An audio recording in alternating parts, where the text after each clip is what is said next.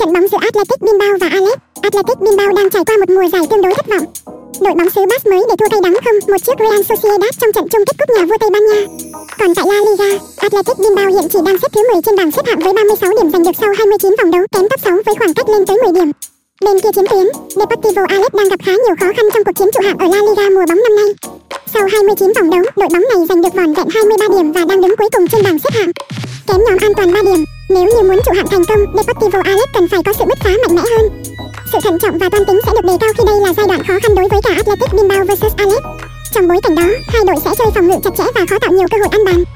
Không có gì ngạc nhiên nếu đôi bên sẽ bước vào giờ nghỉ với tỷ số hòa không bàn thắng. Athletic Bilbao đang có phong độ tương đối thất thường trong thời gian qua. Cụ thể, họ đang trải qua chuỗi 5 trận liền không biết mùi thắng lợi với ba hòa cùng hai thất bại.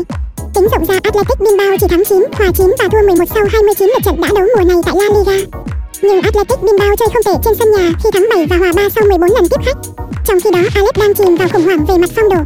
Họ đang sở hữu chuỗi 7 trận liên tiếp không biết mùi thắng lợi với một hòa cùng 6 thất bại, hàng thủ chơi lỏng lẻo khi vào lưới nhặt bóng tới 18 lần.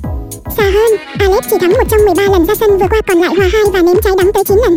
Trên sân khách Alex toàn thua cả 4 chiến hành quân xa nhà vừa qua. Ngoài ra, Athletic Bilbao luôn biết cách tận dụng lợi thế sân nhà khi đụng độ với các cầu thủ Alex. Bằng chứng, đội bóng xứ Bas thắng 10, hòa 2 và chỉ để thua một sau 13 lần tiếp đón Alex tới làm khách. Do đó, nên tin tưởng đội chủ nhà sẽ có 3 điểm trận này.